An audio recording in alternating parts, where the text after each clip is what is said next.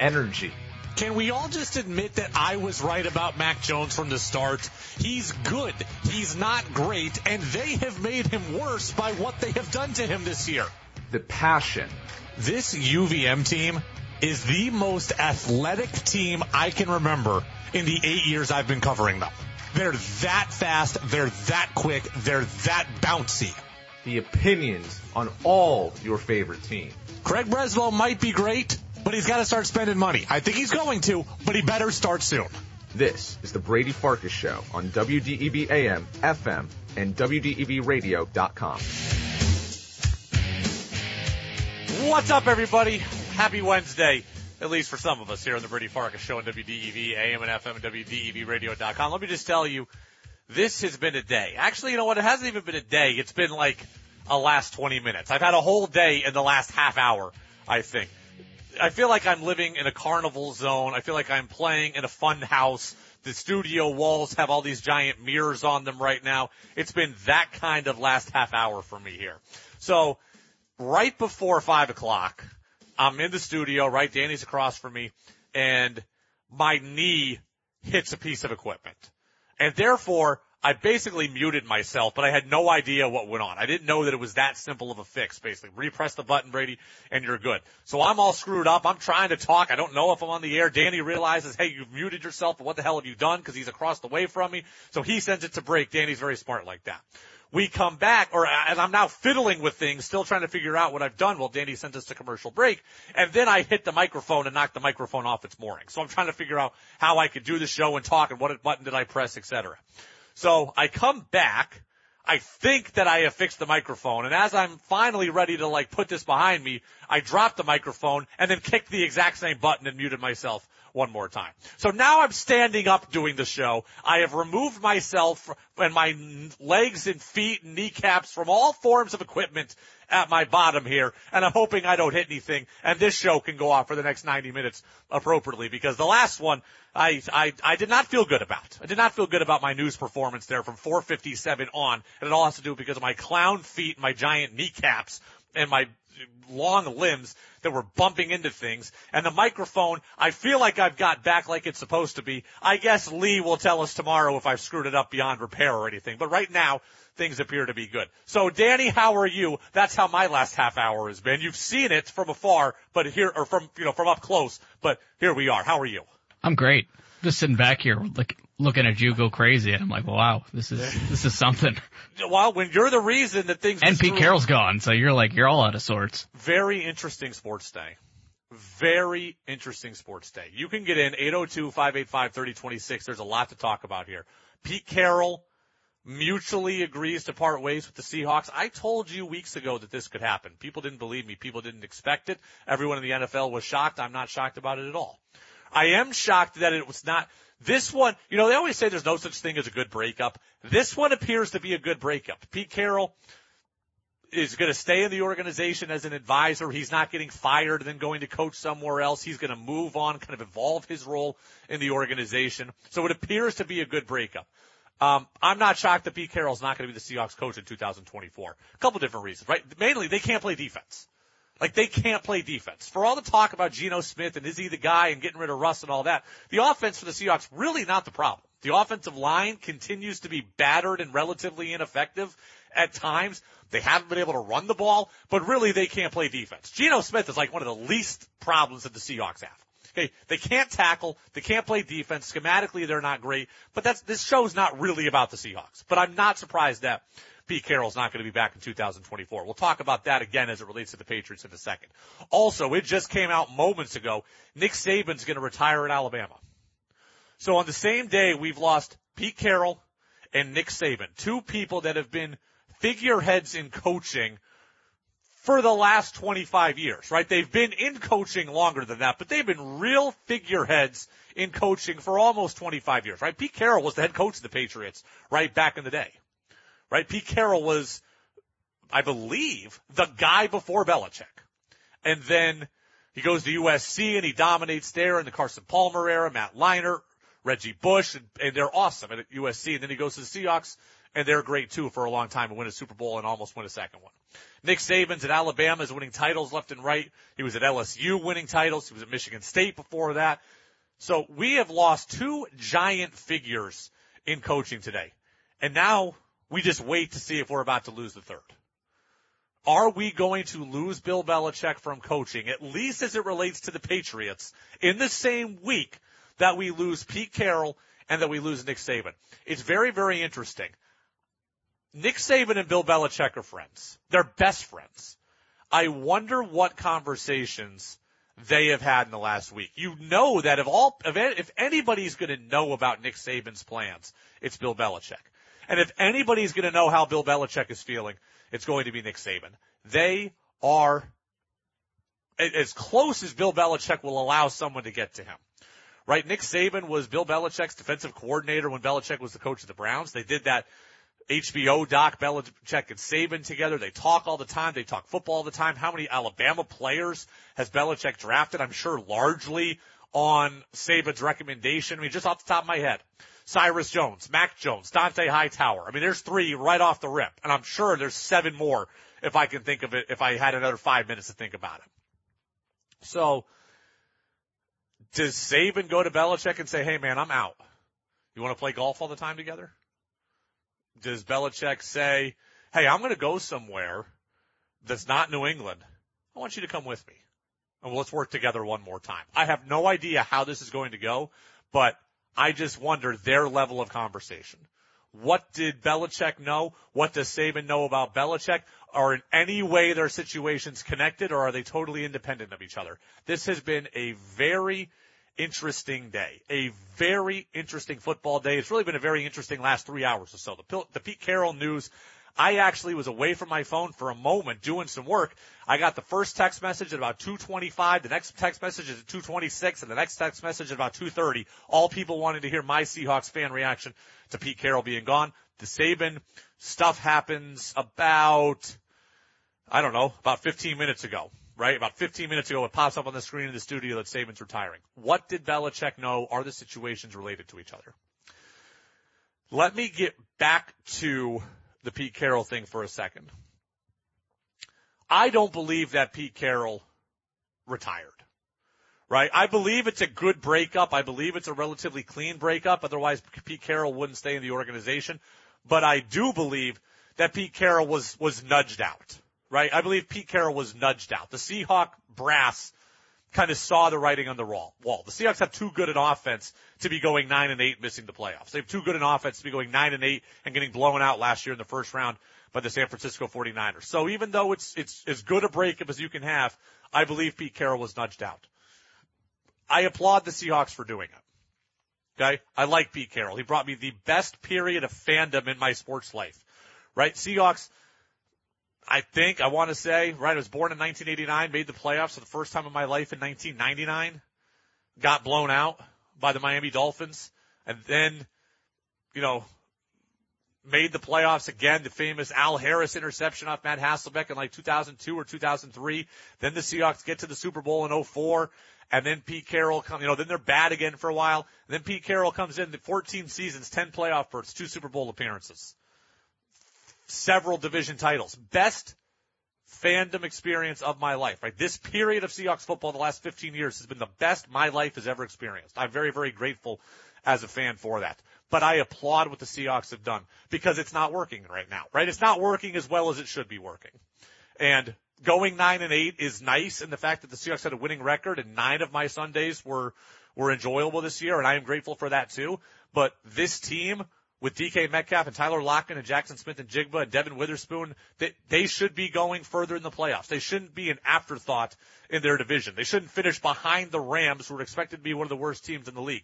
What I'm getting at here, the Seahawks made a very difficult call. They got rid of a successful, popular, Super Bowl winning, likable head coach.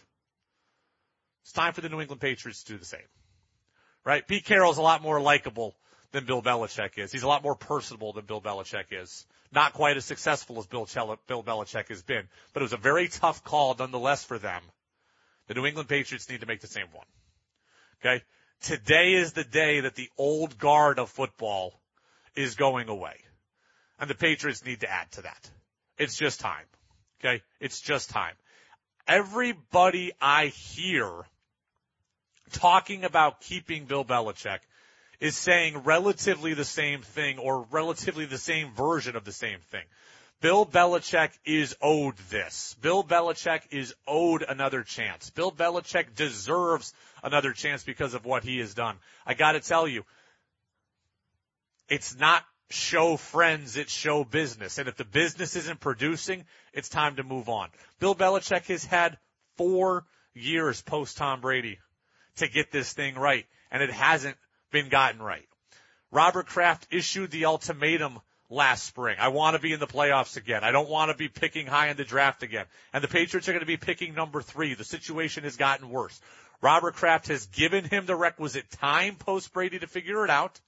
He has had an off season where he allowed Bill Belichick to spend a whole lot of his money. He gave him a, a you know freedom to go pick the next quarterback.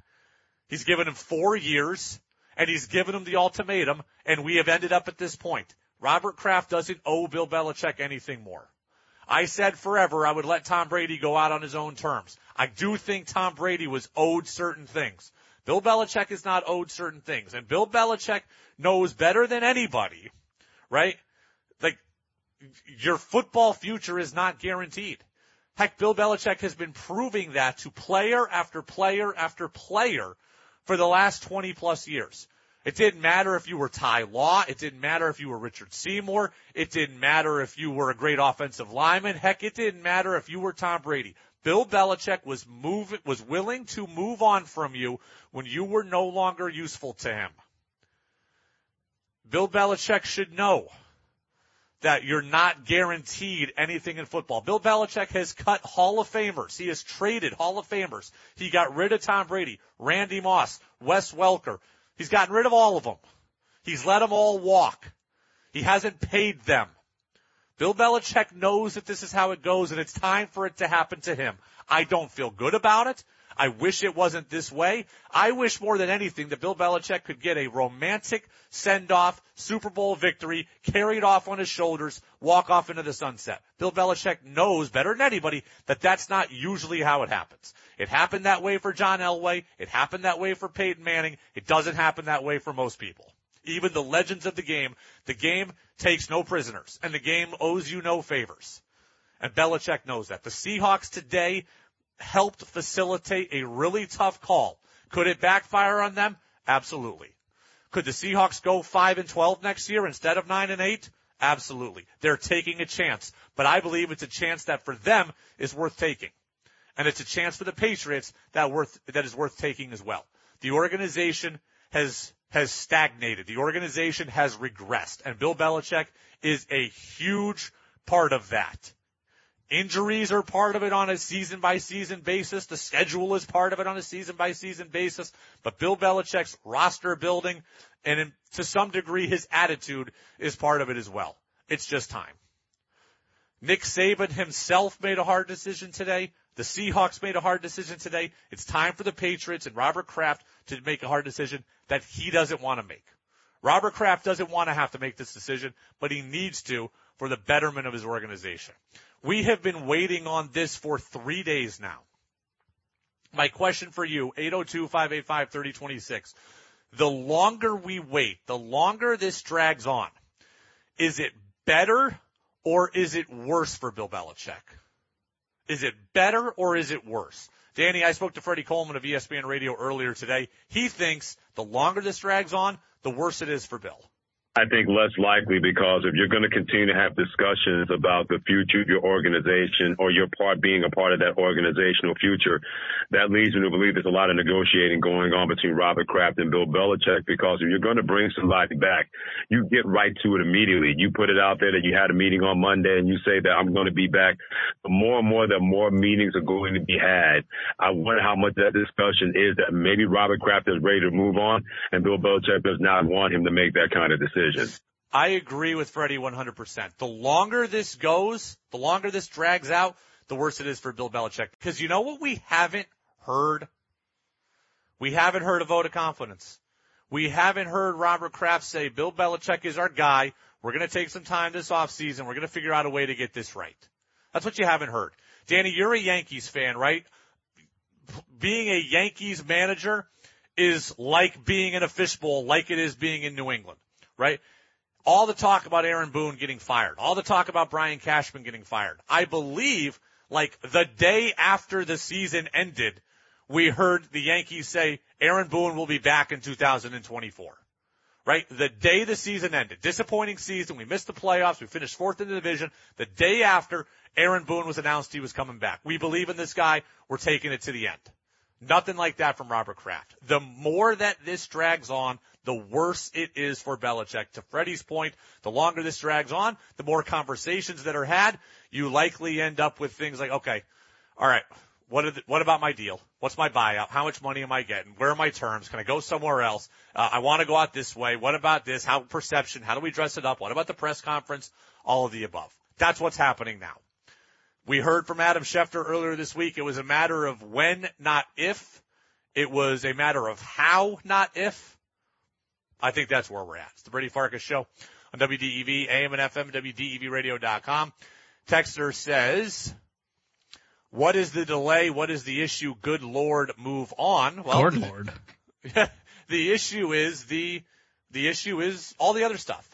Money, severance, benefits. I mean, I've never really been, look, I've, I've, I've lost a job before, but I've never really been through a negotiation on losing a job before because my job was never public like this. Public perception can be everything. What does Belichick want to say? What does Kraft want to say? How do they want to, how do they want to word it? Is Belichick going to talk to the media? Is Kraft going to talk to the media? What is he going to say? What are they not going to say? How deep are they going to go into what happened here? Are, are they going to have like basically a non-disclosure agreement where they don't talk about how they really feel? They all talk, they all dress it up. Is Belichick going to be allowed to go somewhere else right away? Are they going to trade him? Where does Belichick want to go? Is he open to a trade? All of the above is happening right now. The longer this goes on with no vote of confidence from Robert Kraft, tells you that the end is near. Uh, Will says, well said, Brady. We are thankful for the old guard, but it is time to move forward. Texter says, they say that things happen in threes. As you said, Pete Carroll, Saban, maybe Belichick, but with Belichick so close to the NFL head coaching wins record, I doubt that he is done. I also doubt that he is done. But I do want to know the conversations that he's had with Saban. I think Belichick absolutely coaches next year. Just a question of where. Text says, um, Belichick's contract situation with the little known deal, details of his extension also make things more muddy. Yeah, how much is he owed? Um, you know, how much is he owed? We don't know the terms of the contract. How much is he owed? What's the buyout? Is there a buyout? Is he going to get all the money? Is he going to get some of the money? Can he go coach right away? All of that. Now, there's something else that's complicating everything. And that's the appearance of one Mike Vrabel on the hiring line as a coaching candidate.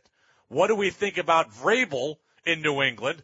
And does it impact the decision on Belichick at all? talk about that next on the Brady Farkas Show on DEV.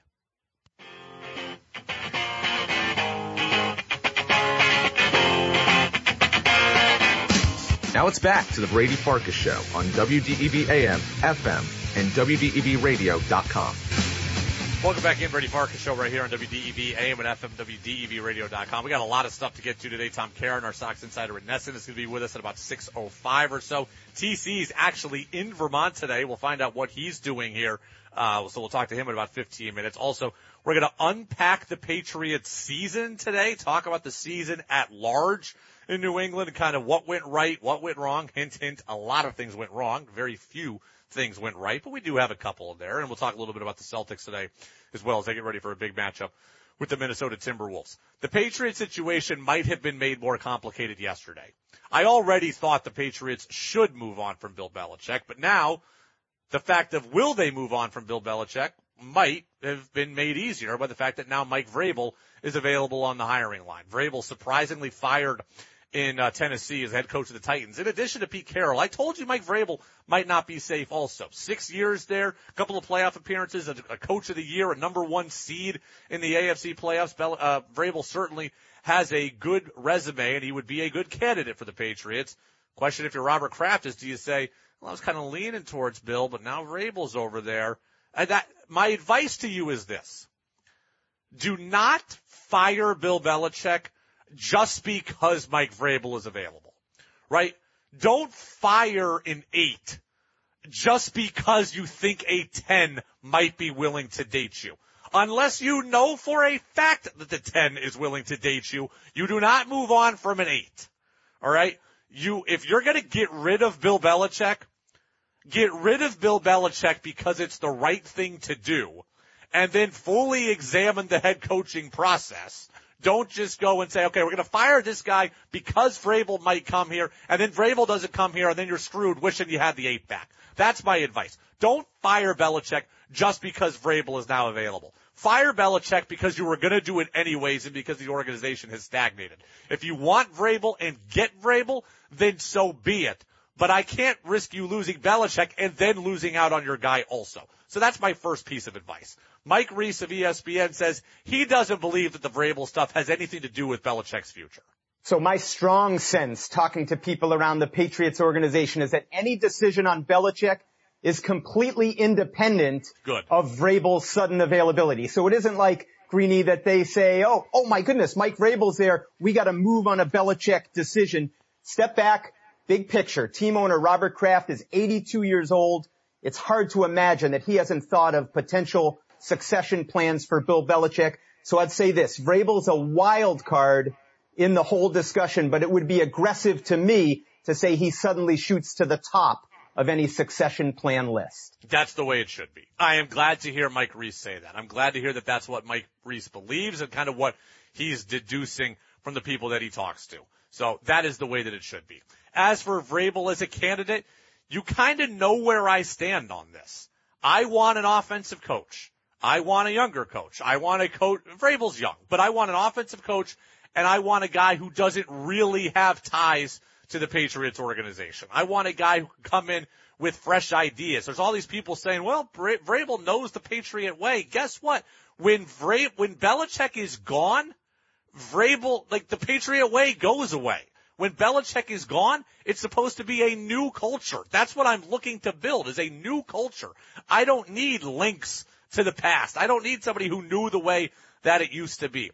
Vrabel is a good coach. And if he went and coached the Chicago Bears or the Las Vegas Raiders, they very well might end up great. For the New England Patriots, I am looking for something new. I already didn't love the idea of Jerod Mayo being the head coach for the same reason. I don't love the idea of Vrabel being the head coach. Now, I will say this, if I am Jerod Mayo, I am fuming at this stuff because Jerod Mayo was supposed to be the head coach in waiting, right? Jerod Mayo was supposed to be the guy who took over for Belichick. Heck, Robert Kraft sent out a, a letter to season ticket holders next year, uh, uh, last year, basically saying that Mayo was the guy. He put out a press release saying we're keeping Mayo, we're grooming him, and he talked him up, and you know he didn't go in go in and interview on other head coaching jobs. Like clearly, Mayo has been under the assumption that he's going to be the guy. Robert Kraft, everybody else has told us, Phil Perry, Tom Curran, it's kind of been common knowledge that Mayo was going to be the guy. If they don't hire Mayo in order to hire Vrabel, if I am Mayo, I'm leaving in a heartbeat. I am out and I'm going to go scorched earth on your backside on my way out the door.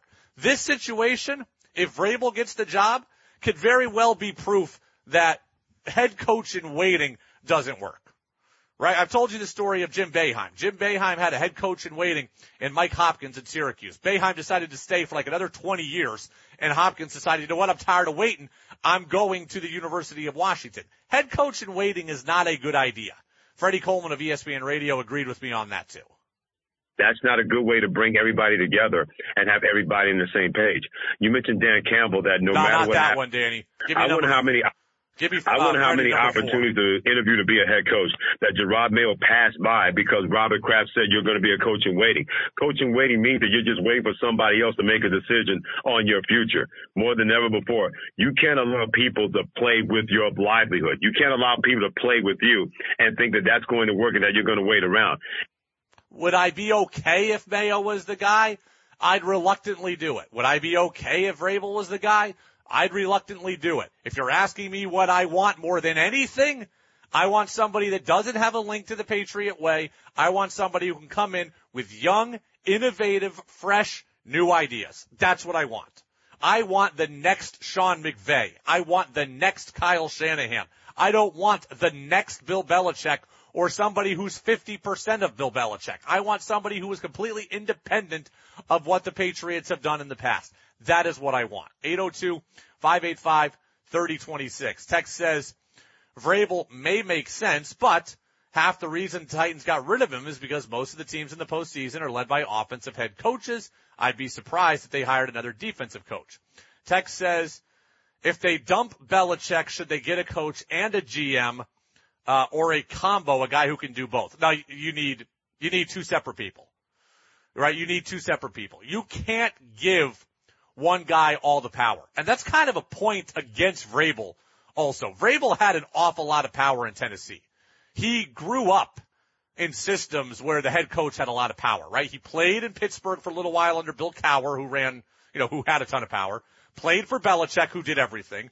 Went to Ohio State and worked where Urban Meyer, you know, had everything in church and state. And then Vrabel was given most of the keys to the control room in, in Tennessee. Vrabel's used to having all the control. What we're trying to do is get out of a situation where the head coach has all the control. So you might like Vrabel, the football coach, but is Vrabel okay with being just a football coach or does he also want full control? No, I need a separate GM, a separate analytics guy, I need a separate head coach, and I need everybody to collaboratively work together in a family style environment. And I'm going to play you a cut that perfectly typifies what I want when we come back from the commercial break. So, CBS News update. I'm going to play you this clip from Pete Carroll that shows what I wish the Patriots would have here in Foxborough. And then we're going to get to Tom Caron, our Red Sox insider at NESN. He's going to be with us right after I play you that clip. That's next on the Brady Farkas Show on WDEV AM and FM. Yeah, yeah. Part of the reason the Patriots are in the position they're in is because Bill Belichick has too much power, right? The texter says, should you hire one guy to do everything or should you hire separate people? No, you should hire separate people, right? Bill Belichick is the guy who's the head coach. He's the guy who picks the players. He's the guy who runs the draft. He's stretched far too thin as far as I'm concerned. There's too much going on in football now to have that many responsibilities. There's too many nooks and crannies of the organization that one guy shouldn't have to do it all. You need a more collaborative process. You need a guy, you need a GM who respects his head coach's opinion. You need a GM, a head coach who respects the opinion of his GM, but ultimately they do their jobs. so they don't interfere with each other too much. They can have input in each other's jobs, but they can't tell each other how to do it. And I don't want one guy doing everything. So yes, the Patriots need a complete overhaul of how they've done business. Another reason I would move on from Bill Belichick, Danny, is as I, and I said this yesterday, I want a coach who guys want to play for, right? We, we heard the quote yesterday, Danny Amendola, who said, we worked for Bill, but we played for Tom. I want a head coach who guys want to play for, right? I want a coach who is not just their boss. He doesn't have to be their best friend, but he's got to be somebody that they respect, somebody that they love, who loves them back, who has their best interests at heart, someone who's honest with them. You've got to be a guy who is a unifier. And I don't think Bill Belichick is that. You saw what he did to Mac Jones. The locker room's divided about Mac versus Zappe. You heard yesterday about what he did to Trent Brown. Trent Brown saying that coaches in the locker room were trying to figure out ways to get under his skin in order to bring new things out of him. Like, I want a guy who inspires. And while Bill Belichick's rings inspire, I don't know that Bill personally inspires. The Amendola quote tells you everything. We played for him, or we worked for him, but we played for Tom. Again, Pete Carroll, you know, stopped being the head coach of the Seahawks today. And I believe Pete Carroll was nudged out, right? Good breakup, but I believe Pete Carroll was nudged out. I just went on social media through the break. Carroll made it pretty clear it wasn't his decision, but again, he wasn't there bad mouthing the organization as well. He is going along with the decision that's been made. Something that Pete Carroll said today, Danny, kind of about him taking the Seahawks job as he reflected on that decision 14 years ago. Did he play this? Because this is what I wish the Patriots had. But but what I am most proud of is is that we we took a culture that we developed there in in those college days and came here to see if you cared for people deeply and you uh, and you loved them for who they were and tried to find uh, the, the extraordinary uniqueness that made them them and celebrate that and not try to make them something that they're not and not, not to, uh, try to expect them to be something other than that, but try to see if we can capture that, that extraordinary uniqueness that they had uh, and celebrate that with them. Let's see what happens. Stop well, it, Danny. I mean, that right there, you're some of you are going to roll your eyes and say, oh, it's soft and oh, they're a bunch of snowflakes and oh man, it's different back in my day and oh, it sounds corny and kumbaya But you know what? That's what I think today's employee needs.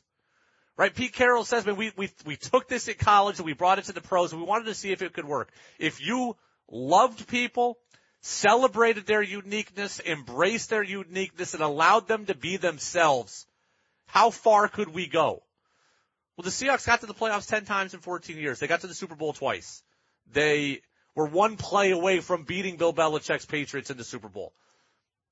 That kind of environment, Danny, what we're celebrating with Dan Campbell now, what we're celebrating with Mike McDaniel now, that's what Pete Carroll was talking about 15 years ago. And that's what I wish the Patriots had. That's what I think the Patriots need. What Belichick was doing worked because Brady was as old school as he was. And Brady would buy in and Brady would facilitate the message and Brady would pass the message on down and everybody else would fall in line. When Brady's not there, it becomes a lot harder to pull that off. And Pete Carroll, I think for 15 years found a way to pull that off. I do think he got the best out of Seahawks organizations a lot of times, right? He made guys believe in themselves. He empowered guys. He let guys be themselves. Yes, it backfired occasionally, right? Earl Thomas flipped off the Seahawks sideline after breaking his leg. Richard Sherman got into a shouting match with a position coach. After the Seahawks lost the Super Bowl to the Patriots, they did fragment because the guys who had the big personalities that had been embraced eventually got too big. That is true. Russell Wilson was part of that too, right? Right. But like, so, but Pete Carroll allowed everybody to be themselves. And when Richard Sherman got big, he kind of outgrew the program. And Russell Wilson kind of outgrew the program. And there were problems. But by and large, there was many more successes in Seattle over 15 years than there were problems. Because he allowed guys to be themselves. He didn't try to fit them into a box. Danny, you're a Yankee fan. Okay, I've said for a while now, I think the Yankees need to ditch their no facial hair policy. I do and too. I know, huh? Yeah, it's not, it's not the same as what we're talking about with the Patriots, but you see the Yankees not allowing individuality. You see the Yankees not allowing guys to be themselves. And as a result, I think there are absolutely some guys that are not comfortable being Yankees. I don't know that Jason Giambi was comfortable being a Yankee. Uh, Sonny Gray was not comfortable being a Yankee. Now it wasn't a facial hair thing, but like there are just guys who who don't fit well in that box. They let Giambi have the mustache for a little while. They didn't let him have the hair he had in Oakland. No. So I just think like the Patriots and Belichick are trying to fit everybody into this Patriot way box. I'd much rather see it the other way, the Pete Carroll way, the Dan Campbell way. Love these guys, embrace them, treat them like human beings, care about their lives, and don't see them as just a number. And that's kind of how I think the Patriots feel about things. That environment that Carroll described, that's the environment that I want. That's the environment that I want.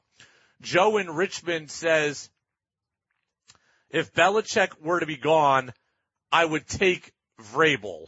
I think he would be a good coach for the Patriots. He is a good coach, right? He got the number one seed in the playoffs with Ryan Tannehill and Derrick Henry. I caution you on this. He coached in the AFC South. And the AFC South has been a dumpster fire for a long time, right? He coached in the easiest division in football for the last several years. Did he really figure out the quarterback thing? He did get the best out of Tannehill when they had Derrick Henry, a great run game, and AJ Brown, an elite wide receiver. And they played in a bad division. They were able to get the number one seed. Did the Titans look real good with Tannehill a bunch of other years? Not necessarily. I do think he's a good coach. Do I think he's like instantly as good as Belichick? No. And I prefer somebody who doesn't have a link to the Patriots. Would I accept Mayo? Yes. Would I accept Vrabel? Yes, because I'd have to. And I would find good reasons to like these guys. But if you're asking me what I want, I want somebody new. I want somebody not connected. I want the next 38 year old hotshot. Ben Johnson, the offensive coordinator, Danny mentions in the commercial break to me, offensive coordinator for the Lions. That would be a great hire. Could they get him? I don't know, but that would be a great hire. somebody young, somebody innovative, somebody with a fresh perspective. I don't need a retread of the Patriot way. Text says, yes, one guy should not do it all, being the GM and the head coach. Another texter says, the Pete Carroll way is seen in Cincinnati with Zac Taylor also. I am not a Bengals fan. Evidently the texter is. I'm glad that Zac Taylor's doing it. They've had a lot of success there as well. Another guy who has a lot of success, that's our friend, uh, Tom Caron, our Sox insider over at NESN. TC is on the phone line with us now. We're going to talk about the Red Sox off season. Uh, Danny tells me TC is on the phone. So Tom Caron of NESN, thanks for being with us every Wednesday. How are you? I'm doing well, Brady. How you doing? I am doing well as well. You are apparently in our neck of the woods today. What are you doing in Vermont? We're up here in Burlington. Uh, tonight, my son, uh, Jack, his band, Campfire Jack and the S'mores, will be taking the stage at Nectar's, which is pretty cool for an old Phish head who, uh, you know, decades ago would go to Nectar's to eat fries and gravy and watch Phish. Uh, try to try to uh, figure out if they were going to be uh, a big time band, and of course we know what happened to them. Uh, and so he's thrilled. He's a, he's a big Phish fan, and it's been a, a dream of his to play Nectar's, and tonight they do. So we'll be there. What kind of music? Are we headbanging? Or are we vibing no, slowly? What are we doing yeah, here? No, it's more jam. It's more in the uh, in the Phish uh, legacy, a, a Vermont jam band. Uh, but a little country twang uh, to it. They're fun. They're they're a good band, and I think there's four different bands playing tonight at Nectar's, and they're one of them. It's going to be a good time. Do you have a Church Street routine or something you're doing before the show? We did. We hit Honey Road last night, which is a fantastic restaurant uh, here Yeah. in Burlington, which I had actually never been to before. Uh, and so we got reservations a long time ago. Place was packed. Uh, but we'll hit a couple of the usual haunts tonight. Uh, you know, uh, I, I won't give away a million places, but, uh, we'll hit a couple of spots. Although, although it is dry January, so not quite doing the damage that uh, we've done in uh, previous uh, trips. Well, I, I'd like to do dry January, but I need alcohol to get me through this Red Sox off season and my It's been tough, no doubt about that. my anger at it. So let's talk about the Sox, right? They missed since we last spoke. They've missed out on Teoscar Hernandez in the outfield. They've missed out on Shota Imanaga, the other Japanese pitcher who was coming over this off season. TC, um, there are internal improvements to be made. There have been some intriguing fringy signings. It's it's not all bad, but it's mostly discouraging overall. I, I thought Alex Speier of the Globe had one of the best lines I've heard uh, to describe the Red Sox offseason so far. It's kind of been moving food around your plate, pushing things Yes. around, right? You, you you get you get Giolito and you're like, all right, now we're one step closer to a rotation, but then you move Sale and you're like, all right, now we're back to needing two starters. Uh, there there has, you know, I agree with you that there have been some nice little moves on the fringes. Uh, but, but they still need to make a move that impacts this rotation specifically. Let's start with Hernandez. You mentioned Teoscar Hernandez. I thought he was a natural fit, right-handed bat with power, uh, slugging percentage over 600 at Fenway Park. Uh, as someone joked, that's because he was facing Red Sox pitching, uh, which wouldn't be the case if he played for the Red Sox. But, uh, you know, he- he's just a, kind of a tailor-made guy for Fenway Park. Now, I will also say this, and, and again, nobody wants to hear because it's the, the, he's, but you know, the Red Sox have the money, okay, but the money, some of these signings, uh, I mean, that's an insane amount for one year for Teoscar Hernandez. Now it's only one year, and I've said all along, overpaid for one year. I think eight and a half million of it is is is deferred, uh, but that he's not worth that money. Uh, and and frankly, there's a lot of rumors about Jorge Soler. Uh, if, the two-year offer that that we've seen in the papers, I think 28 or 30 million that they offered over two years for Hernandez, if they're offering that and they get Soler, I, it's a wash to me. Soler works. Uh, but again, I don't believe anything now with the Red Sox this offseason until I see a deal announced. So I'm not going to assume that. Back to the pitching. The, the Imanaga thing, a week ago, I would have told you that really, really hurt because I thought he was the one guy. I know they were in on him early. I know that, you know, it ends up, again, the reports are there's only two years and 30 million guaranteed. It's 15 a year, but there's a lot of opt outs. It's a really complicated deal. But I also, you know, the Giants pulled out. If you follow the reports, a lot of teams that were in on him pulled out at the end. The deal ends up being far short of what we thought. I, I've heard a couple of rumors and, and I'm reading between the lines of what I'm reading in the reporting. I wonder if the medicals were not good on Imanaga because this is not what we thought he was going to sign for. I mean, he's 30 years old. We know that a lot of Japanese pitchers come over with a lot of wear and tear on the arm. And, and so I just can't help but wonder. It, it still doesn't, you know, the Red Sox are quasi desperate for pitching and they should probably take on a risk Uh, but I do wonder if his market got upended by by the medical reports, which eventually come over, right? And and this is still pending a physical with the Cubs. So we'll see what comes out of that. But I do wonder, and that's not about the Red Sox specifically. That's just about Imanaga. I thought he was going to get a whole lot more than that. I thought we are going to talk about, you know, six years, a hundred million guaranteed, and it's nowhere near that. Yeah, right now, two years, 30 is kind of all we know at this point with some escalators to take it much higher than that, but that's kind of the base that we know at this point. We're talking with Tom Caron, our Red Sox insider over at NESN here on the Brady Farkas show on WDEV, AM and FM WDEVradio.com. Sticking with Japanese players, report came out last week that the Sox are willing to listen on potentially trading Masataka Yoshida I got to tell you, TC, I know we have concerns about his defense and I know maybe he slots into DH and he kind of puts up a, you know, a, a, barrier at the DH position. I would hate that move. I like Yoshida. I know he slowed down second half of the year last year. He hit 280 with 15 homers and 80 RBIs or so coming over to a league he's never been to, a country he's not played in, pitchers he's never seen, never heard of. I would think he could hit with, with a better lineup around him. I could think he could hit 300 with 20 homers and 90 RBIs this year. That's a guy I want to keep in my lineup, not get rid of. Yeah, I'm with you. I, I think he's going to have a really good second season. I really did. There was a shoulder injury there. We know at the end. Uh, big drop off over the last couple of months, right? Uh, he was the he was leading in, in most people's uh, ballots of the rookie of the year at the All Star break, uh, and then it all tapered off. You go back and look historically at Japanese hitters who come over and most of them have a two to three month slump in their first year. Even hmm. Matsui, when when he came over, right, one of the one of the great Japanese hitters to ever translate his skills to, to Major League Baseball, and and he was not a complete first season. Second year, he got a stride. And and so I'm with you. I think he'll be a little better defensively. I don't ever think he'll be great defensively, but give him more time and maybe you'll see fewer broken lights on the monster wall uh, out there. But I, I just, I do think he'll improve because I, I've already went back to Japan and really just got right to it. Uh, he was humbled a little bit for the first time in his career over those last couple of months. Uh, but I, I saw bat to ball skills that translate and should only improve. Uh, I'm with you. Unless you are getting you know, I trading him to dump salary would be the the first real real red flag if I'm a Red Sox fan. It's one thing about not getting guys because you don't want to overpay or you don't want to take on an injured free agent at the age of 30 or whatever it is. Uh, it's another thing to start shedding play. Like the Sale deal made sense because I really like Grissom. I think he's he fills a hole and he's 22 and could be really good for a while. And you're trying to reboot this whole thing. But dumping a player just to get rid of his salary, uh, in this case, um, uh, a really good hitter. J- Kenley Jansen that makes a little more sense to me, right? If that's a, you know, he's got one year left. Uh, we, we saw some moments where he struggled last year, and I think they have the depth in the bullpen to move somebody else. I like Tanner Houck as a closer. I like Pivetta as a closer, though I think he'll be in the rotation.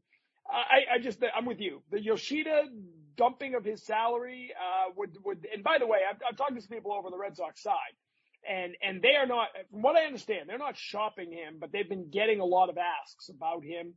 Uh, I someone would have to. I really do think someone would have. You, you have to get like if it's part of a Luzardo deal, if it's part of a, a a one or two pitcher coming back, then maybe I could see that. But doing it just to move some salary to go get somebody, that's not what the Red Sox are supposed to be.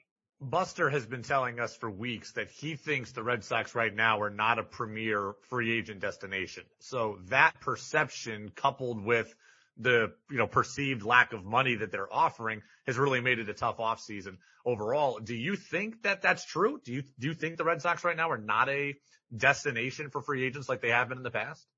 I do. I mean, you can't, I mean, compared to where they were a few years back, they were always in the running for the big names players always wanted to come over here, even even up to and including JD Martinez, right? Uh, mm-hmm. But but over the last couple of years, the Trevor Story one, well, yeah, that's probably the closest they came under Bloom. Uh, there hasn't been anything like that this offseason. Again, I do think it's interesting that Montgomery and Snell are still sitting out there, and this whole offseason narrative changes immediately if you go sign one of those two guys. But are you seeing any indication that that that's going to happen? Uh, I'm not. Uh, and, and if it means that, you know, if that's why they're trading a player to free up salary to go get one of those, then, then that to me reinforces what Buster is saying is that, you know, you, you don't, I mean, they got 30, 40 million dollars under the, the, the, the CBT right now to, to play with. That's enough to go get one of those guys right now. If you really want one of those guys, go get one of those guys and then trade off some salary after the fact if you can. Uh, so yeah, I, you know, I do wonder if, listen, I know the narrative is they're, they're cheap now. They don't want to spend money. I don't think they became cheap overnight. I still wonder if they just look at this and say, and we're not going to win the World Series next year. Can we cobble together enough of a team to contend for a playoff spot? They think they can. And I, I you know, I, this is not the team they're going to go to spring training with. There's going to be pitching addition or additions before they go to camp. Uh, and I, I wonder if they're just looking at it and saying, yeah, we're still a year or two away from really assembling the team that we think is going to contend for the top. And that's when, you know, with Marcelo Myers still here and Roman Anthony and Kyle Teel and these guys are, are matriculating upwards, then, then maybe that's when they go back and spend. I don't know, but it certainly is uh, a different offseason that we've ever seen, even under Chaim Bloom right? Bloom was always, uh, again, Alex Speier did a really nice job in the Boston Globe talking about how much they spent, uh, over, over the last five years. And, and with Bloom, they were always within five, 10% of the CBT. Right now, like I said, they're 30, 40 million under it. See, I'll get you out of here on this. The thing that's interesting to me is like, you talk about Snell and Montgomery and how it could flip the offseason, and, and, and you're probably right to that. But for me at this point, I'm so jaded. I look at it like they're almost trying to back into these deals and that doesn't excite me when you hear that. Like, yeah, they got Story, but I feel like they played musical shortstop chairs and the Red Sox were the last team there and Story kind of had to pick them. I didn't feel like they were proactive in going after Story all that much. And I don't feel like they're proactive going after Snell and Montgomery. And if they do get them, it's going to be because other teams missed out on all these other targets. And it's just kind of like they're the last ones left without a date to the ball. And it still works for the team, but perception wise, it wouldn't do a whole lot for me. Yeah, well, I, I think the Story thing was different because of the lockout. You know, there was the, True, there was that, the, you know, there's the hiatus and you couldn't do anything there. So I, I wonder how that would have been done. Listen, I'll say frankly, and Chaim Bloom, who just signed on with the Cardinals to, to be part of their front office, uh, I do wonder what an offseason would have looked like under him. I, I like Craig Breslow. I think the Sale deal shows that he's willing to be more bold in dealing, uh, than, than I think Bloom was in his four years here. But you know, Chaim had said to me midway through last season, he goes, you know, now that we've built the foundation, this is the off season I can go after specific needs and go get specific, you know, it wasn't the full Dombrowski, but he was going to be able to say, you know, I can go get a pitcher. I can go get a right-handed bat because we don't need 20 things. We need four things. Uh, and, and so I, I do wonder, and we'll never know what it would have looked like under him. Whereas instead, Breslow or anybody coming into this position is kind of starting from scratch, right? He's now getting rid of some pieces that he, they weren't his guys.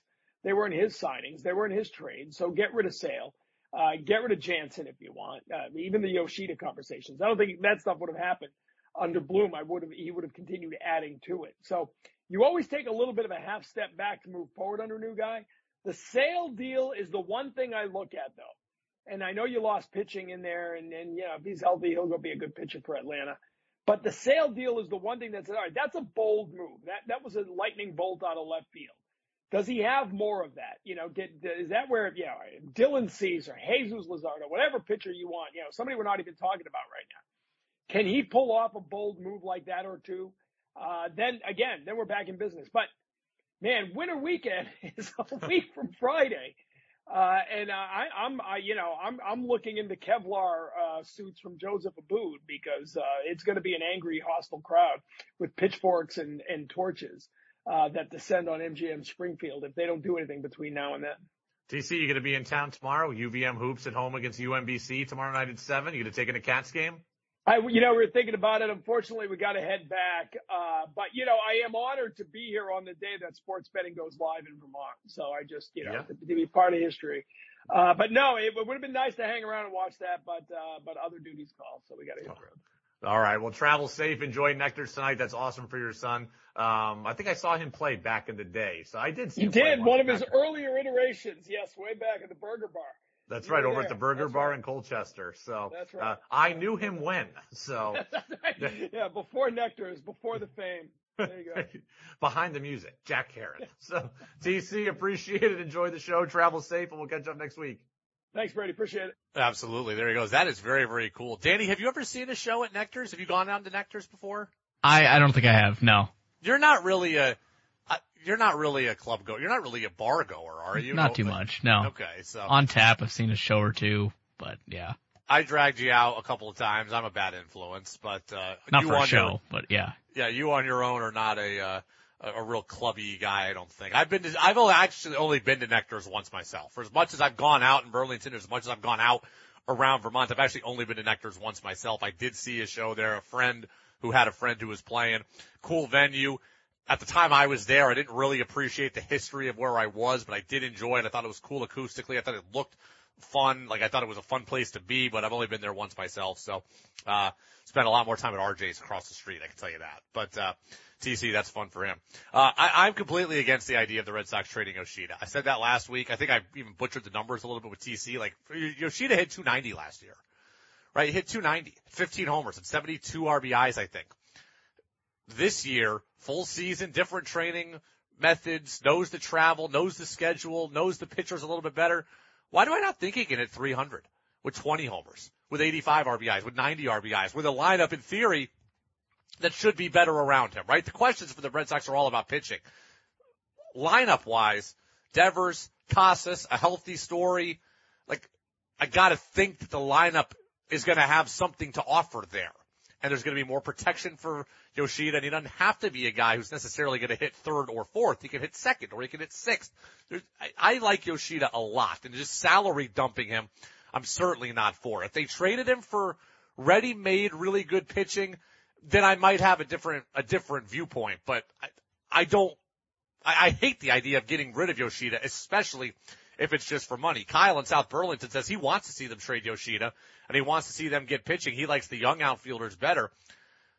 Look, I like Duran. I don't trust him for a full season. I like Abreu. I like Rafaela. I could be on board with both of those guys getting significant time in 2024. I like Yoshida as well. Yes, he's a DH. Yes, he's going to rotate in defensively too. But I, I, it's hard to hit 300 in Major League Baseball these days. The pitching is so good. Bat to ball skills are at a true premium. They're at a true, they're, they're very hard to find. And Yoshida's got it. Puts the ball in play. He can hit the ball to all fields. He can hit the ball gap to gap. He can hit the ball over the ballpark. And he did all of, out of the ballpark. He can, and he did all of that in a league that was totally unfamiliar to him. That's, that to me, pretty special. I like Yoshida a lot. So, um, as for the, you know, TC says it, look, I think they're a year or two away from competing. I think they're kind of a year or two away from spending like they're competing. It's disappointing to hear, right? I, I've been, like with the Patriots, I've been waiting. I've been patient. I'm ready to go now. Finished last in 2020, last in 22, last in 23, and, a, and an ALCS run in 2021, which was a lot of fun. But we're now seeing that that was the outlier and not the last place finishes. The last place finishes are the norm right now for this team. I want to see them do what they can to get out of that, and I'd like to get out of it quickly. And evidently, they don't see it that way. Tex says, I used to go to uh, Nectar's in 1988. I used to get french fries at midnight with gravy. There you go. That sounds good. Uh, agreed on Yoshida. He's a professional hitter, and those guys are rare. They certainly are. We'll talk to Buster tomorrow. And Danny, by the way, tomorrow, yeah, sports betting legal in Vermont. Are you going to make your first bets tomorrow legally? I don't know about tomorrow, but they're they're coming. I'm Are you gonna, going to be, be a DraftKings guy? Probably DraftKings, yeah. We've got Should I download FanDuel as well? I don't know. Probably we've got one. somebody from DraftKings coming on the show tomorrow. We do. Yes, that's that's breaking news. Just confirmed a little while ago. We will talk to Buster, but we will have a DraftKings rep on tomorrow to talk a little bit about kind of how it works, talk about kind of how to do it, the impact it'll have on the state. So we'll have an interesting uh, conversation tomorrow, yeah, with a rep over at DraftKings to kind of just learn about this, right? Like I've I've never been on DraftKings, honestly. You know, I've I've been in New York before, right? Going home to see my parents, see buddies. Like, I guess I could have downloaded the app and made bets while I was there. I've never done it. So now that it's legal, now that it's on the up and up and it's legal all around us, kind of no matter where I am, I can make these bets. And I'm not a huge sports gambler. Like, I, I much prefer playing three card poker at the Saratoga Casino and Raceway when I'm back. But yeah, I might throw 10 on this game or 10 on that game or whatever. You know, please game responsibly. But yeah, tomorrow's a big day for the state of Vermont. Have you ever Uh, done like fantasy lineups where those have been legal for a while now, where you submit money and you just Yeah, I've never done, 10th I've never done what we call daily fantasy. I play a lot of fantasy baseball, right? A lot of fantasy baseball. I'm in probably, I mean, three different leagues, all of which are for money, v- varying degrees of money. One of which is fairly, you know, at least to me, is fairly is a fairly hefty commitment. Um, and that's a grind, right? To do six months of baseball, that's a grind. But I think it does take real skill. And I've won leagues before, and I've finished last in leagues before. It is a really tough grind, but I enjoy doing it. I do not play fantasy football. I do not like fantasy football, frankly. Um, I haven't played fantasy football in more than ten years, and I'd be perfectly fine if I never played it again. There are some people who live for gambling on football, and there are some people who live for playing fantasy. I don't need either. I prefer gambling to fantasy when it comes to football, but I'd be perfectly fine if I never did either. See, I, I like the weekly fantasy lineup because you're not stuck with your team for the entire 16 weeks. If somebody gets out for the year, they're just terrible. You know what I want to try? And I've known this existed for a while. I can't find enough people that want to play it. I, have you ever heard of best ball fantasy football? I've heard the term. I don't know how it works. Okay. Do you know what best ball golf is? Uh, you're gonna have to explain it. I've heard of it. Yeah, well, okay. So best ball golf is generally like what you do like as a member of a team. Um, so what best ball golf is, Just play the best ball right off off of a team of people. yeah, so, okay, you'll play as a team and only one ball counts per hole, right? Like we'll all tee off, Danny, and whoever hits the best shot off the tee, then we'll all go there. And then we'll all hit from that spot and whoever hit the best shot will all play from there. So by the end of the game or by the end of the hole, we will have all hit from every spot, but we're only going to use the best shot from each, from each, Makes you know, sense. each hole. And then by the end of the, the hole, you know, our team will get a three, a four, a five, a seven, whatever. So best ball fantasy is a very cool thing that started a couple of years ago. Again, I just can't get enough people to want, to play it. So it's fantasy football and all you do is the draft. There's no free agents. There's no trades. There's no setting of your lineup. The only thing you do is the draft all season long. You do the draft and the draft is much bigger than usual. Like basically you're going to draft, you're going to have like 30 players on your team. You're going to draft players you've never heard of, but you're going to draft them. And then every week your score will be calculated as the best possible score that your team got. So there is no like, oh man, I sat my receiver who got 50 points and I played a bunch of guys who got five. You don't set a starting lineup. If you had a receiver who got 50 points, you get the 50 points. If you, so the best score that your team managed, you are given every single week. You don't have to do free agency. You don't have to set a lineup. You don't have to trade. You have a ultra big draft. You have a team at the end of the draft and then you just get your best score every single week. Th- that's what I want to do. Kind of like that. Takes all the thinking out of it. It takes all the thinking out of it. You can set it and forget it. It's all the frustration of, okay, well, hey man, I had this quarterback and he got his touchdown vultured by the running back and, and my guy on the bench threw for four touchdowns. Great. We'll take the guy who had four touchdowns and that'll be your score. That's, that's what I want to play. So draft play- night must be stressful though. Those first 10 rounds. Draft night must be stressful. Tex says, how about a fantasy baseball league with listeners and, uh, and Danny play too? Would you play fantasy baseball, Danny?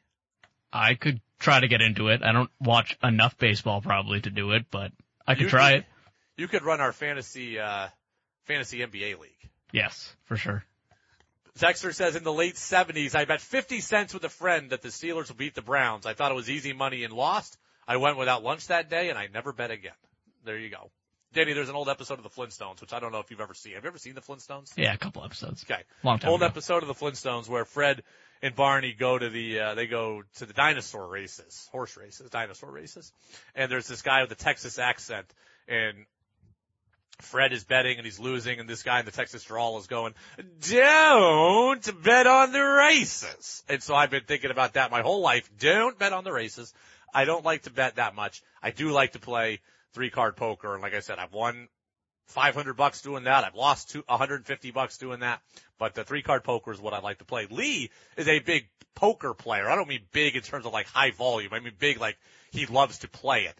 Um, he's always going to tournaments and things like that and playing at community centers and things like that. And Lee's pretty good, I think. Like I, I don't play Hold'em or anything a lot. I don't even know how to play most versions of poker. I know how to play Hold'em, but, uh, Lee is very good, I think. So there you go.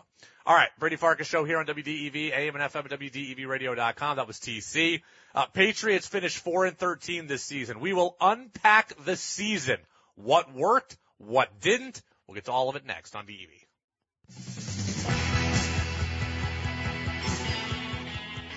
Welcome back in, Brady Farkas show right here on WDEV, AM and FM, WDEVradio.com. Patriots finished the season at 4 and 13. They will have the number three pick in the NFL draft. We will certainly become a draft show over the next several months, which I can't believe. That's how bad this is. They're going to make me follow things like, hey, Danny, do you know anything about the outside linebacker over at Tulsa this year? Or, hey man, what about the tackle at TCU? That's going to have to be us now. I, I, I'm really, really resentful of how bad they were because of that. Like if it's not quarterback or wideout or DB, I don't really want to talk about it that much, but we're going to have to be talking about it because they were just that putrid most of the season.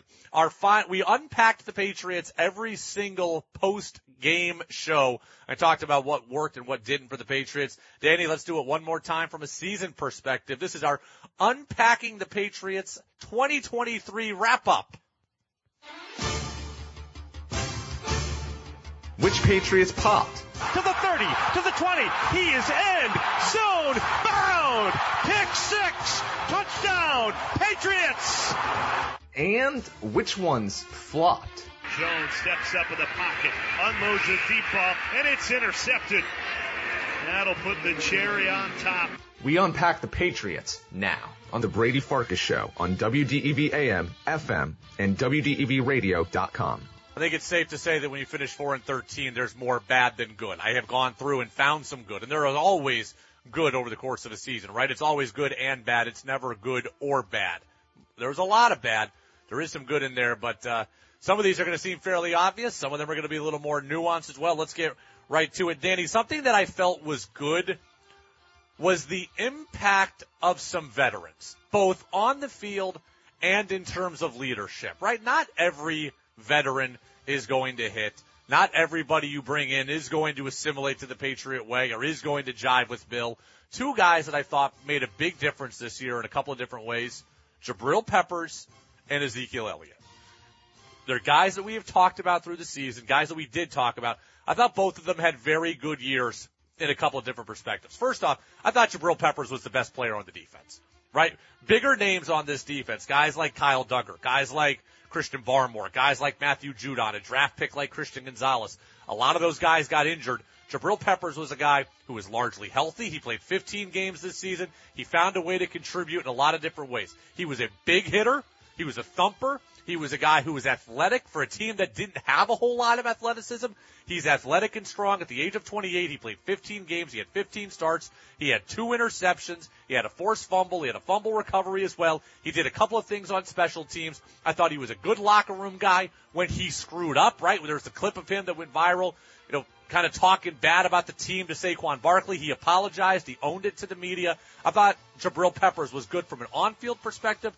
I thought he was good from a leadership perspective. He had been on this team last year, played in 17 games last year, but he started 10 more this year. He had, he didn't have any interceptions last year. He didn't have any forced fumbles last year. Thought he made a bigger impact this year. He had 18 more tackles total. He had five tackles for loss. Jabril Peppers was the best player on this defense. It was a pretty good defense, all things considered. Jabril Peppers was great. Ezekiel Elliott made an impact on this team. Now, look, his yards per carry has gone down seven consecutive years. He is not the player that he was. Too often we were talking about him getting three yards a carry and three, you know, 2.8 yards a carry per game. He's not the guy he was five years ago. He's not the guy he was eight years ago. He's not the guy he was at Ohio State. But st- look, he came in, he worked hard. He caused absolutely no trouble. We had heard, you know, we knew about his past. He caused no trouble. He spoke well in the locker room. He spoke eloquently in the locker room about his teammates. He didn't take sides in the quarterback situation. He praised Bill Belichick. He acted like he enjoyed being here. He said he'd be welcome. He'd welcome coming back here in 2024. He was still good at the things he was always good at, pass blocking and catching the ball out of the backfield. He had a couple of touchdowns receiving this year, especially late in the year in victories. He had the touchdown against Denver on Christmas Eve. He had the touchdown against Pittsburgh on that Thursday night game. Ezekiel Elliott, Jabril Peppers, two veterans the Patriots got right. Peppers they had two years ago also, but Elliott they get this year. And Elliott had to step into a bigger role than anticipated because of the injury to Rhamondre Stevenson. Danny, um, on the bad side of things, there were a couple of veterans that also didn't really do anything for this team, right? And I was disappointed to see the lack of impact from a couple of guys on this roster. Mike Gesicki, I thought was going to be a bigger part of this season. He wasn't a total no-show, but he only had 29 catches. He only had 244 yards. He only had two touchdowns for the season. I thought this is a guy who played every game of the season. Every game of the season. This is a guy who caught 73 passes for Miami two years ago. 73 passes. Even last year, we talked about Mike McDaniel not using the tight end a lot in Miami. He caught more passes last year for more yards, for more touchdowns, for more yards per reception than he did this year. Gesicki, I never thought he was going to change the offense, but we hoped that with him and Hunter Henry, there could be a two wide receiver or a two tight end setup like they had with Gronk and Aaron Hernandez. It never really materialized. He even had chances when Hunter Henry was out at the end of the year. Didn't do a lot with it. He did have the game winner against Buffalo, I believe. That was his high water mark of the season, but we didn't see a lot from Mike Gesicki otherwise, and that disappointed me. Another guy who we didn't see a lot of this year, I don't even really remember calling his name this season, was Adrian Phillips. Now, he didn't play as much as he's played in the past, but he played 17 games this year for the Patriots, only had one start. He only had 17 tackles this year. He had no tackles for loss. He had no picks. He had no fumble recoveries. Again, not as much time, but that alone is a bit of a problem to me. You look at this guy in 2020 in the COVID season, he started all 16 games, had 109 tackles. The next year, he started 13 games, had 92 tackles. Last year, he started eight games, had 66 tackles. So his production's gone down every year, and he was basically non-existent this season. Now, they had other answers at safety. They did some other things in the secondary. There was less time to be had, but Adrian Phillips was a player that in the past I had liked, and we didn't really see much of him this year. On the good side of things, Danny, the defense was better than I expected it to be. It was better than I gave it credit for, and the back half of the season, it really did play well. We talked at times, first half of the year, they didn't get any turnovers. They eventually in the second half found a way to lock down, even without forcing all of those turnovers. We talked about them being bad on third down in various games. Like I remember the Washington game, they could not get off the field in a game that they lost, but they ended up, I thought, playing very, very well. Like I'm just, I'm pulling up a couple of different metrics here. Opponent yards per game. Patriots seventh in the NFL. That's pretty good. How about scoring defense in terms of opponent points per game? Patriots were 15th in the NFL. And remember, that's not all the defense's fault because, I mean, how many pick sixes? How many short fields? How many times did they give up something on special teams that led to points, right? The defense gets charged with allowing 21 and a half points a game. We know it wasn't fully the defense's fault. So I thought overall, Patriots defense was pretty good. Yes, we would have liked for them to force more turnovers, but it didn't happen. They still found a way to be pretty stout. On the bad side of things, too many injuries. This is the one thing in the NFL that you can't control, right? It is a game of attrition, and the Patriots dealt with a lot of attrition. As we said, we said this, Danny, you remember this back in August. I said, if the Patriots have everything go their way, they could probably be a 10 win team. Well, everything going your way involves staying very, very healthy. And the Patriots didn't have that, not by a long shot, right? They didn't have DeVante Parker at times on offense. They didn't have Rhamondre Stevenson for the back end of the season.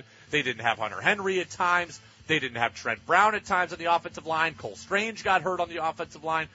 Defensively, they lost Judon and they lost John Jones and they lost Marcus Jones and they lost um, Christian Gonzalez, their first round pick.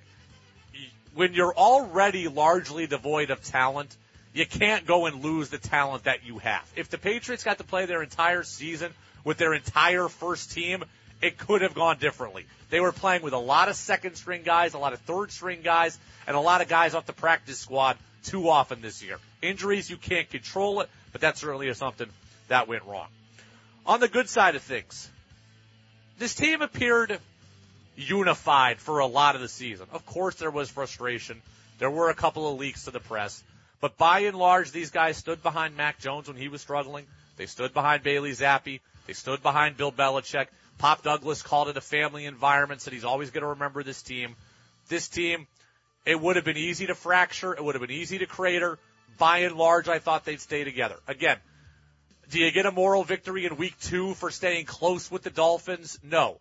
Do I give you some credit at the end of the year for putting up with this season for 18 weeks and still battling your tail off and being in a lot of games down the stretch, even when the season was pretty much over? Yeah, I do. I thought the Patriots stayed together and I appreciated the effort. No, they weren't good enough to close a lot of games, but they did try hard. And at the end of the year, that matters. On the bad side of thing, Danny, there were a couple of guys that didn't take the next step.